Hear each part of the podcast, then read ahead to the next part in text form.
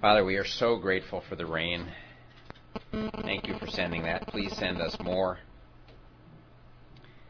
We take that as evidence of your generosity and grace to mankind at large. And we rejoice to know that you are good in so many ways. Please, Father, guide us tonight as we turn to your word and as we consider your ways a little bit further. Please, Father, dispel both our ignorance and our wrong ideas about who you are and what you're like and what you are doing. Help us to follow you in our thoughts, that we might learn to think more like you and to love the things that you love. May your Spirit be our teacher. Preserve unity and order among us. And may this all happen to the glory of your Son. Amen. Excuse me, my nose is kind of itchy tonight. Mm-hmm. All right, tonight in our session on Theology 2, which is Theology Proper and Christology, I'd like to talk about the sinlessness of Christ. We're going to talk about Christ and his temptation, and we're going to talk about Christ and peccability.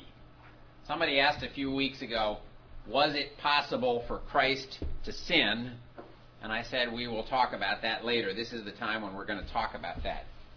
I think it was Belen who asked that question, and she's not here, but Belen, if you listen to this on the tape, this is for you. Okay. What's that? Uh, it might. Does Hampton edit these things?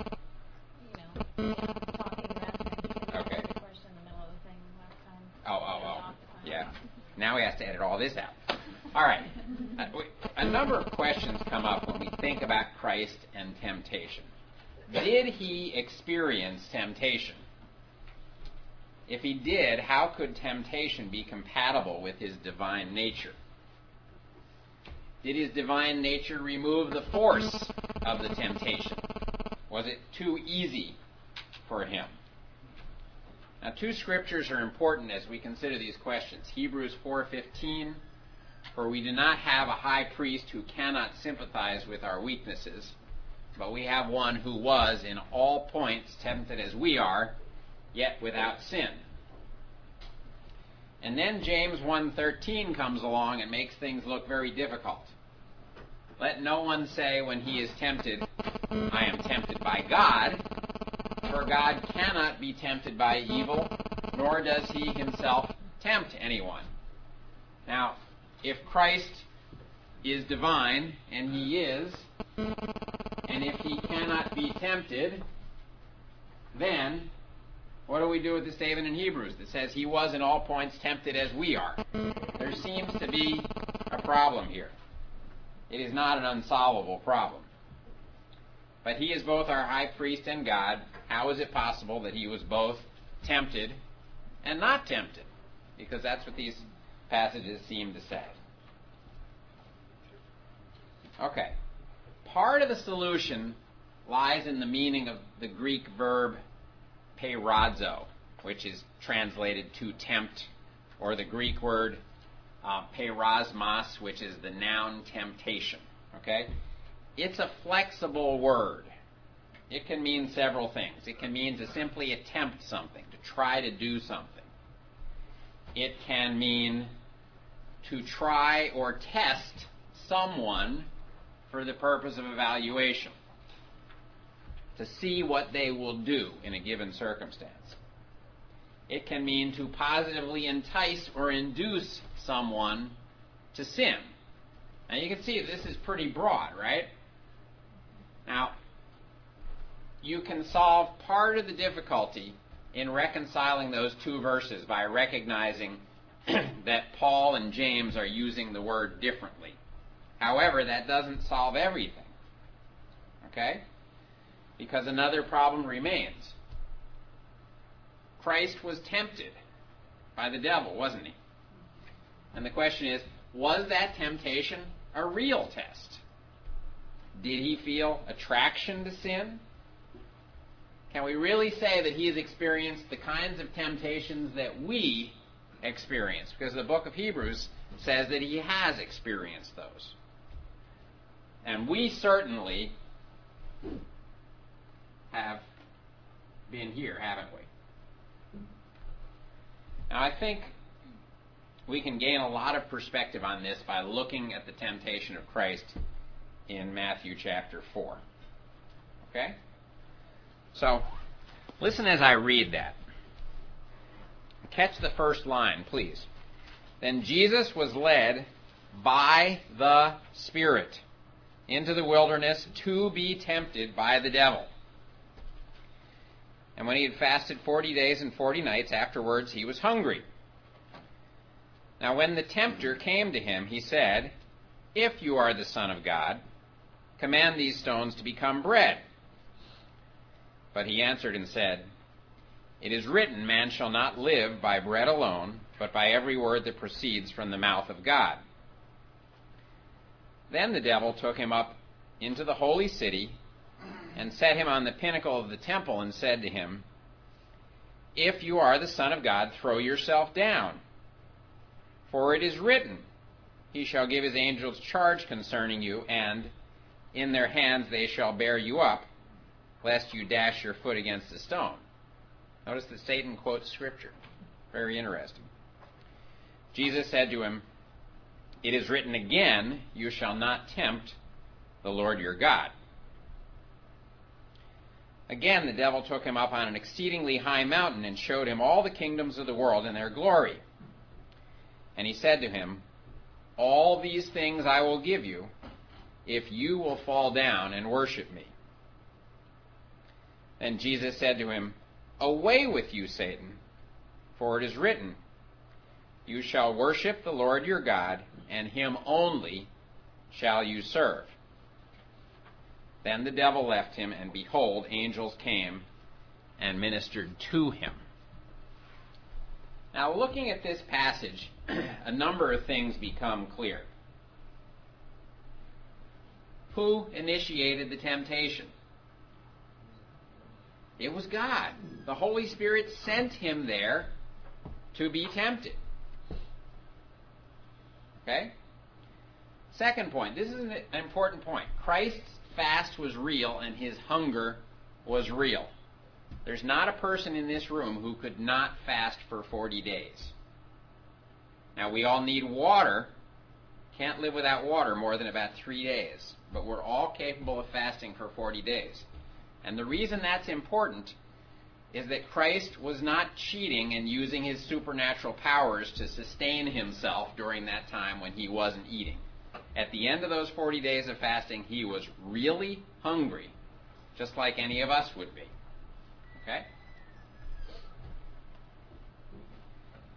Now, this is really important also. Every offer that Satan made to Christ addressed a legitimate need that he had. Bread. Christ was hungry and he needed food. Okay, a spectacular rescue. Satan said, throw yourself down off the pinnacle because Scripture says the angels will catch you. Okay? That spectacular event, which would have been seen by everybody at the temple, would have been a great way for Christ to demonstrate his credentials as Messiah. And going even further, Christ had a need to demonstrate his credentials as Messiah.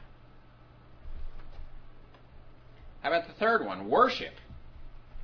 Is it not true that Christ is destined to be worshiped by all the earth? That was part of the Father's plan for him. Satan said, You can have it right now. Now, I would suggest that everything that Satan offered to Christ addressed a legitimate need, but there was a problem with what Satan offered in order to meet that need. Okay? Satan did appeal to legitimate needs, but he always offered an illegitimate means of meeting those needs. Can you see what's going on here? Now, this suggests, and this is probably the only original thought I have ever had in the field of theology, so don't miss it. All right? I've never seen this in print. Probably somebody thought of it, but if they did, I thought of it independently. A temptation is an opportunity to meet a legitimate need by an illegitimate means. Okay? Think about that. If you understand that this is what a temptation is, then you can begin to see how Christ could be tempted and yet not sin in being tempted. Christ was sinless and he had real needs, but he never accepted an illegitimate means of meeting those needs. Bob. That would be the sin, not the temptation. Well, that's that's exactly the point. Okay? The temptation is not sin. Correct. That's that's exactly the point I'm making. Okay, you've got it. Okay? See, many people think that in order to be tempted you have to be sinful. But it's not true. You don't have to be sinful to be tempted. Christ, as a sinless person, did have needs, and there was nothing wrong with those needs. Okay? Now, I don't know that Christ, uh, Scripture does not, and please don't accuse me of blasphemy, but I'm going to I'm going to venture an issue onto the table. Okay? Did Christ ever hunger for female companionship? Okay? Scripture never says that he does, that he did. We know that he was never married. We know that he was never engaged in sex. We know that he never entertained lust in his head. But if he had ever felt that need, it wouldn't have been an illegitimate need, would it? It'd be part of humanity. Okay? Now, if we understand that a sinless person can be tempted using this definition of temptation, then we can make sense of those two statements that are made about Christ being tempted so that he can identify with our plight and yet not being sinful. I thought one verse said he wasn't tempted. Well, it says he wasn't tempted by evil. Okay? And here's where I'd go a little bit further. Okay? Well, he was tempted by legitimate need. Well, okay. He was never tempted by evil in the sense that he never looked at an evil way of meeting his needs and said, that's what I want. Okay, so you have to put the two of them together. He encountered needs and he was offered evil means to meet those needs, but he never said, that's the way I'm going to do it. And that, that's how I'd put those two passages together. Let's go a little further. Okay? Christ felt the temptations he felt very powerfully, but their power didn't come from any inclination in him towards sin. They simply came from the real needs that they addressed. Now think of a well behaved, virtuous, hungry little boy walking past a bakery shop window. He can smell the food in there. And there's a pull. But he knows it's wrong for him to steal one of those rolls, and he doesn't do it. Okay? I think you could even argue that in some sense, the temptations that Christ faced were stronger than the temptations we face because of his sinfulness, because he never had that escape valve of giving in to make the temptation go away.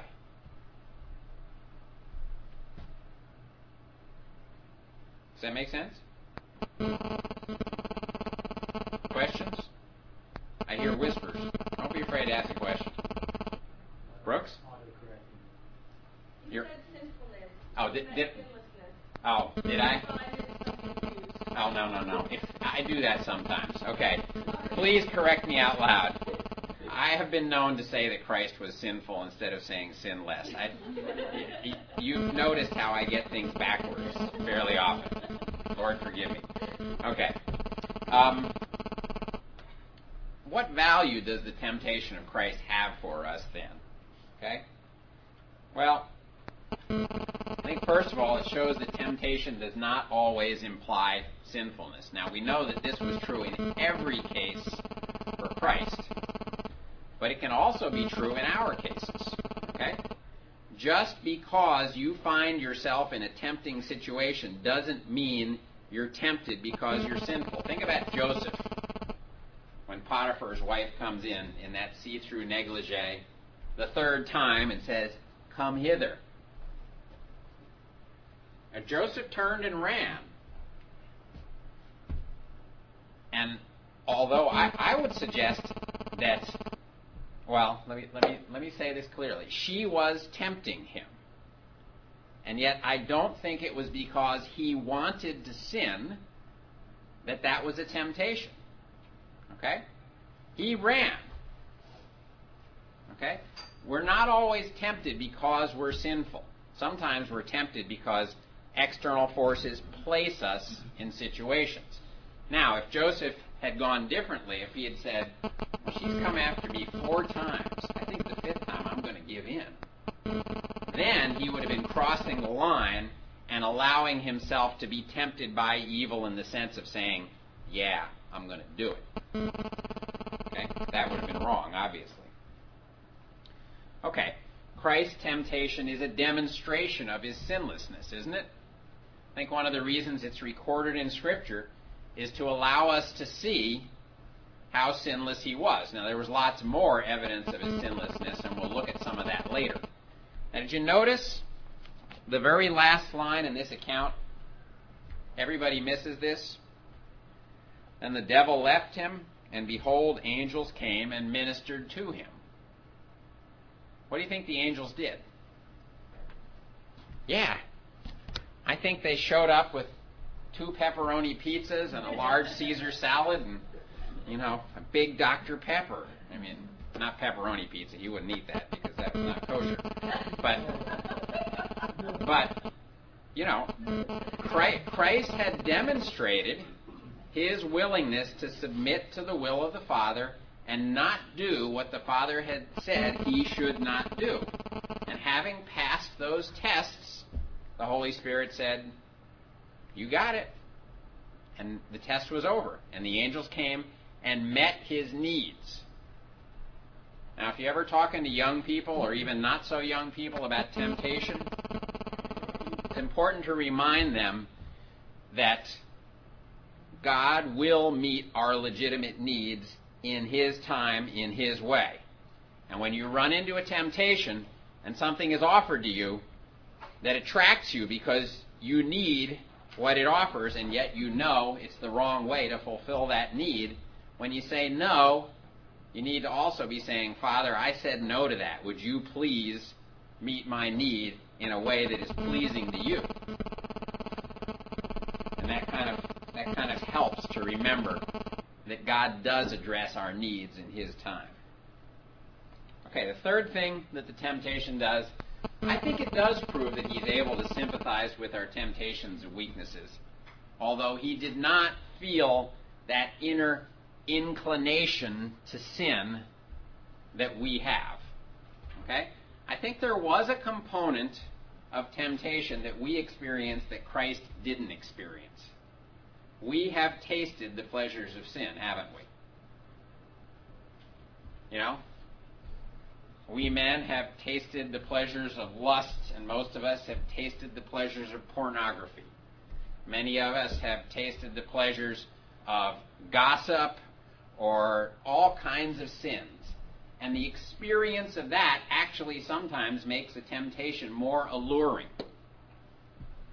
Christ has not experienced that. And in that sense, I would argue that we can't say he's experienced every kind of temptation. But I think what Hebrews is saying is that he has experienced the temptations that have to do with unfulfilled needs, that have to do with the experience of danger, of fear, of persecution, and those kinds of things. And that does make him qualified to be our great high priest. Are you with me on this? Does it make sense? Pat? Okay? I have a question. Yes. Even though that he hasn't experienced it from the perspective that we would have because we have experienced the um, we've actually experienced the sin, he still would have to know fully in and out everything that we're experiencing, or else he would be learning something from us because he is all knowing, right? I, I, yes, I think he's all knowing, and, and there's this interesting dynamic. Did you ever think about the fact that as a believer, when you sin, the Holy Spirit experiences what you experience? That's a really scary thought. You know, what goes into our eyes, He sees. What goes into our ears, He hears.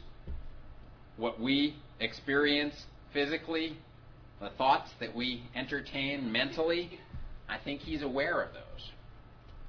And maybe that's part of how Christ knows what we've gone through. And certainly in his omniscience, he knows. But, the, but it's more. Okay? Yeah. The, the argument that's made in Hebrews is not just that it's head knowledge, but that it's the knowledge that comes from experience. And that's one of the reasons that he took on human flesh. Okay. Now, here's an interesting one. I think Christ's temptation, if we understand what temptation is properly, shows that believers are not innately unable to resist temptation. If we understand that when we are tempted, it's because we have a legitimate need for which an illegitimate solution is being offered, we can step back and say, you know what? There's nothing wrong with me having my need. What's wrong would be me taking that solution and say, Father, I don't want that, but I do need a solution. Please help me. I think it also provides a model for the use of the Word of God in temptation. Pop? She was sticking her hand up. Oh, oh, my, yeah, we can. Go ahead. Beck. Uh, my brain's not, not working correctly. Is a double negative, I'm not understanding, not innately unable. Yeah, we're not unable to resist temptation. Not unable. Okay. We we are able to resist temptation. Only because we're believers. Yes. Absolutely. That's why I said believers. It- yeah, as, as Okay. humans, we are Absolutely. As humans, innately. Absolutely. As fallen humans without being regenerated, without the resources of the indwelling Holy Spirit, we can't really resist temptation. But as believers, we can resist it. Now, we'll never resist every temptation. We'll never do it perfectly in mortal life. But we can gain a measure of victory. You know, 1 Corinthians 10:13, no temptation has overtaken you, but what is common to man, and God is faithful, who will not allow you to be tempted beyond what you can bear, but he will with the temptation also provide a way through it. Okay, we do have resources. And Christ provides a model for using those resources. And I think a lot of the time, the resource is simply reciting the Word of God to yourself or praying back to God His promises in prayer. Somehow that takes the fangs out of temptation. And I think we've said this already. Christ's experience of temptation qualifies him and motivates him to help us in our times of temptation and weakness. Tommy? Would, you go so far as to say that every temptation you face in legitimate need? The reason I say that is, I- get Yeah. to say gossip about my brother to present myself a little higher in someone's esteem. Is that any good? Is that any good Yeah, well, I, I would I would say that you have a legitimate need for a proper self-esteem. Okay, and I'm not talking about the pop psychology esteem movement. I'm talking about Romans 12. Let every man think about himself soberly.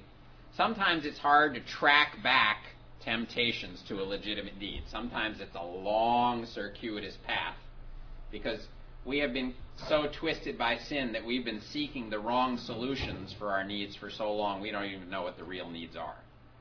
But I do think ultimately everyone can be traced back to a legitimate need. Off the top of my head. Okay? That, that's, that's worth some expo- exploration, Tommy. That's a good question. Okay, any other questions about Christ and temptation before we move on to Christ and sinlessness? Yes, sir. You, talked about that we are, a Christian is able to resist temptation. I don't mean every temptation or perfectly. I mean that we have resources to apply. But go ahead. If we have resources to apply, Mhm. as, as Corinthians tells us that we do, Mhm. then when we fail, we basically didn't apply the resources. Yeah, I would say that. So why, why, do, why do, do you and the common belief is that uh, a person cannot go through life without failing to apply the resources? Cannot go through life without. Fa- oh, well, I think the persistent indwelling sin nature means that we never fully take advantage of the resources that God has provided to us. But we have a persistent indwelling Holy Spirit.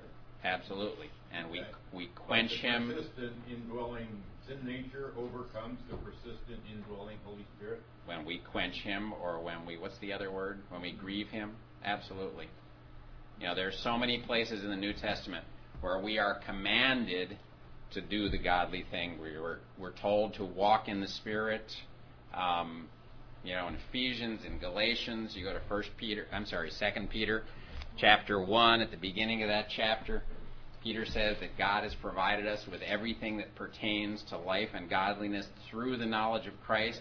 And then he gives us command that says, therefore, add to your faith virtue, knowledge, self control.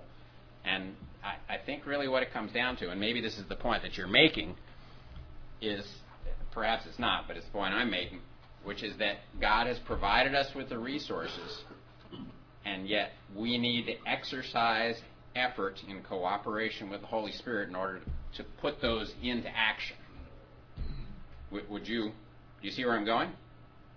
Yeah, but the piece, the piece that I'm, that I'm prolonging Okay. the, the dialogue Sure. on is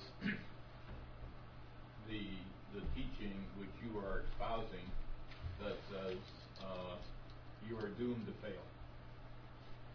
I would say we are doomed to fail at times, yes. Okay. So do you have a verse for that?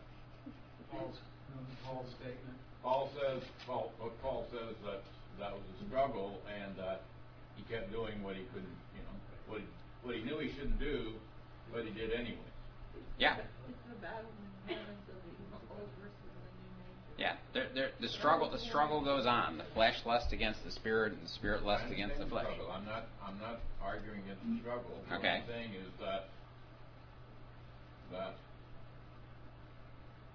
it appears to be a excuse, well, I just blew it, even though Corinthians tells me I didn't have to blow it. Well, I, I don't think it's ever an excuse. Okay? Sin is never excused by saying that I'm sinful. But I think the testimony of Scripture is clear that none of us will ever live a sinful li- sinless life until we are glorified.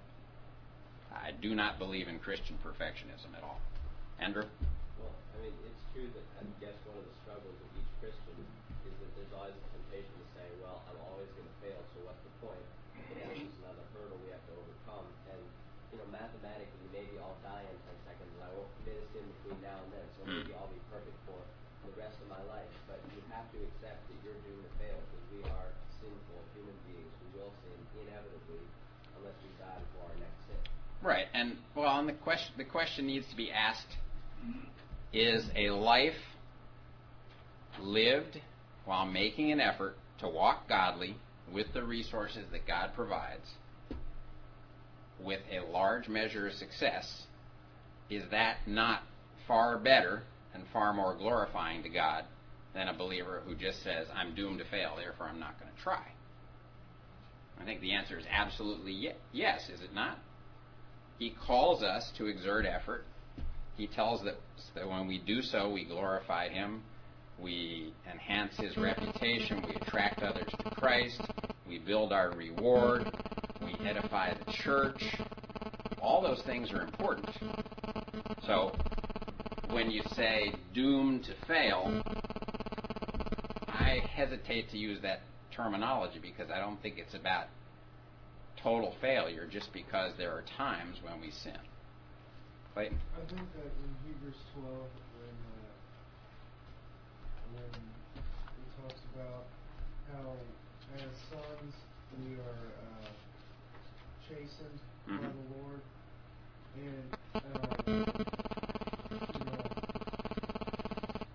God's sovereignty in our lives, and us exerting our effort and our own will Mhm. Uh, it's not really gonna be, I don't think you can really explain that, but I think that, and he basically tells us, I mean, if, if we're gonna get, he's going to allow us to fail, I think, in cer- in certain times so that we can be disciplined. Sure. And that's just part of sanctification. That's part of sanctification. I would agree. I would agree. All right, let's move on. Let's see how far we can get into the next topic. Okay, let's talk about Christ's sinlessness. I think there's a lot of evidence in Scripture, obviously, of his sinlessness.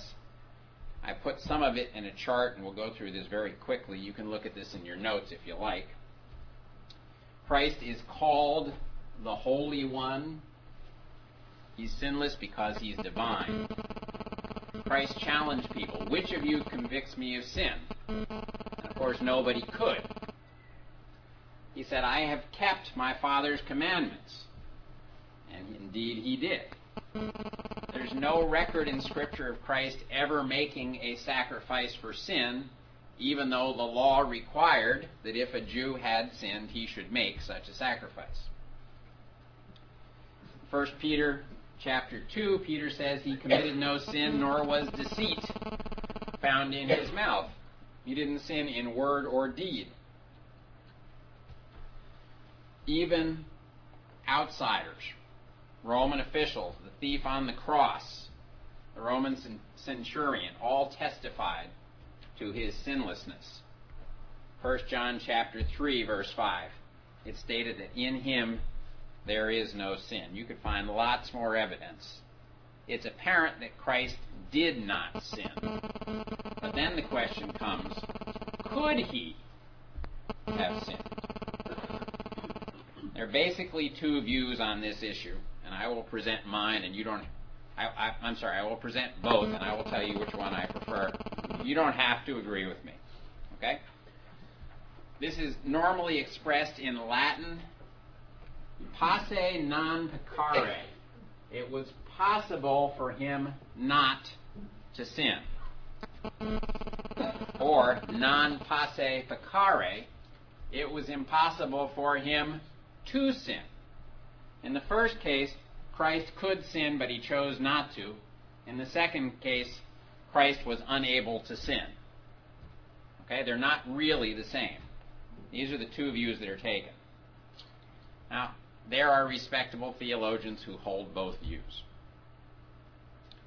Let me give you a quote from Charles Hodge, who holds the posse non peccare view, the view that was possible for Christ not to sin. He said, If he was a true man, he must have been capable of sinning. That he did not sin under the greatest provocation. That when he was reviled, he blessed. When he suffered, he threatened not. That he was dumb as a sheep before her, his shearers is held up to us as an example. Temptation implies the possibility of sin. If from the constitution of his person it was impossible for Christ to sin, then his temptation was unreal and without effect, and he cannot sympathize with his people. That's what Hodge said. Now, here are the main points that he's making. He says that temptation implies peccability. He says that identification with humans' plight, humanity's plight, requires peccability. He says that true humanity requires peccability. Anybody have any comments? Peccability is the ability to sin. Okay? The ability to sin. Well, I believe we've already refuted the first one. Temptation does not require peccability. You can be tempted without necessarily being able to sin.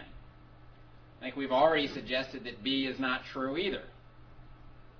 Even if Christ was unable to sin, that doesn't mean he couldn't he couldn't identify with us because he still could be tempted as we are.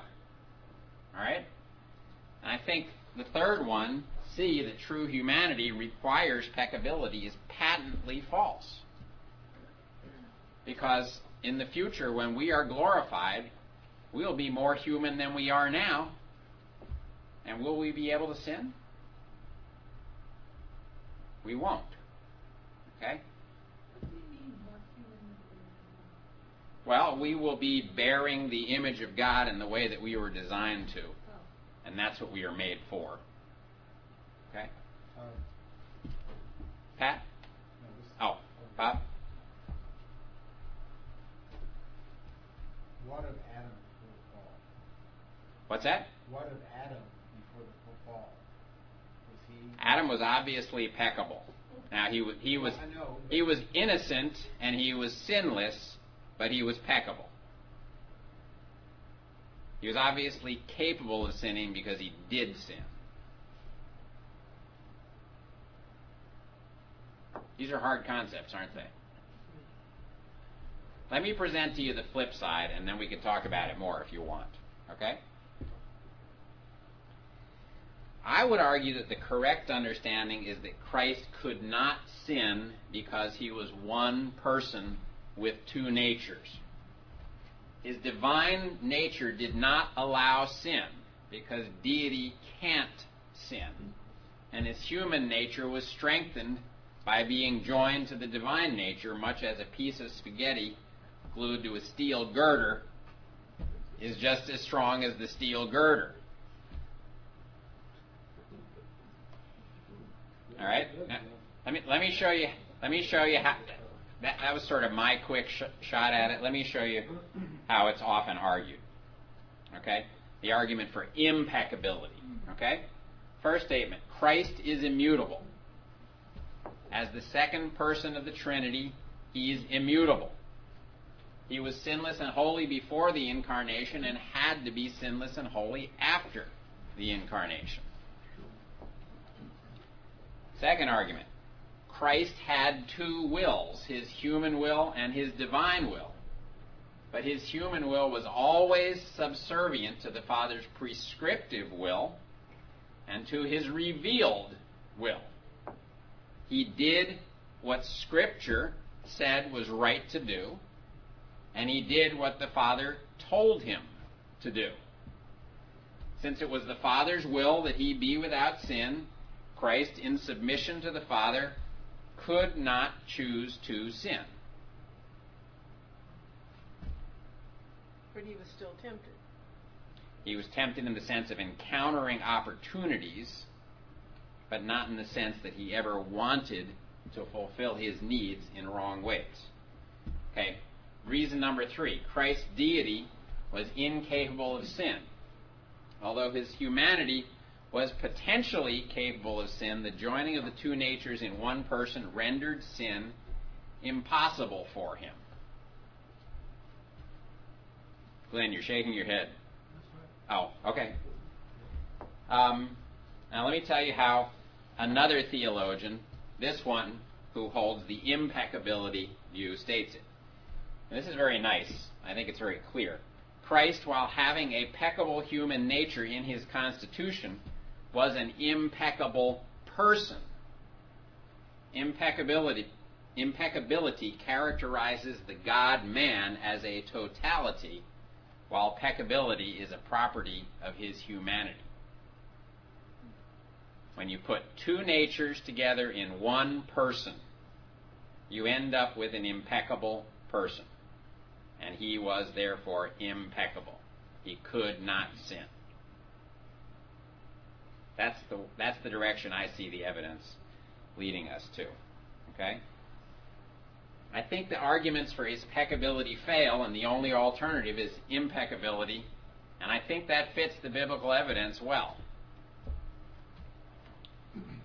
Although we may see a difficulty in understanding how an impeccable person could substitute for fallen humanity before God, God doesn't seem to see any difficulty here.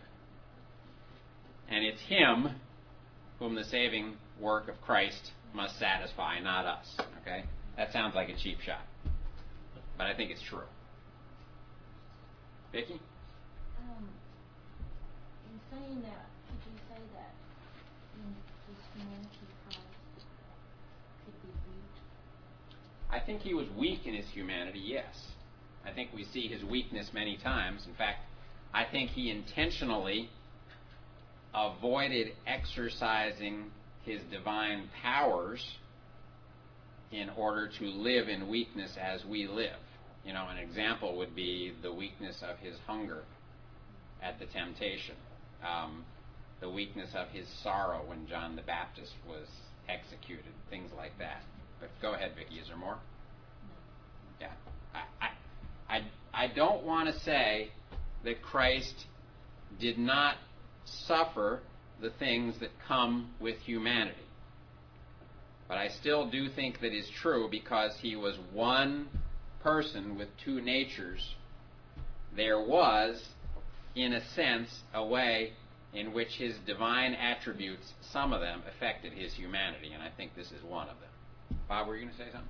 No, I, I, I can, I can go with that. Okay. Uh, It just seems much more difficult to go the other way. I have to have that, that portion that says that his human side was peccable. Was what? I have to have that side though that says. His human side was peccable? Yeah. Yeah. So, I don't think that anybody who holds to impeccability would say that his human nature in isolation was impeccable. I think it has to do with the one person with two natures permanently joined together. Clayton? I think, I think that there's just no way that it was ever going to happen. But it's just like it's hard to put. It, it's something to say that something was impossible for God. You know, like it was impossible. For Well, oh, well, there are things that are impossible for God. Okay, God cannot sin. It's impossible for God to act contrary to His nature. Okay, there, really are things that are impossible to God, but the Im- things that are impossibilities for God are not weaknesses. They're not failures. They're not lacks. They're just the opposite. The fact that God cannot go contrary to His nature is one of the glories of God. Bob. So, you know, you, you can play games with words. Could God make a rock so big he couldn't lift it? You know, that's just foolishness.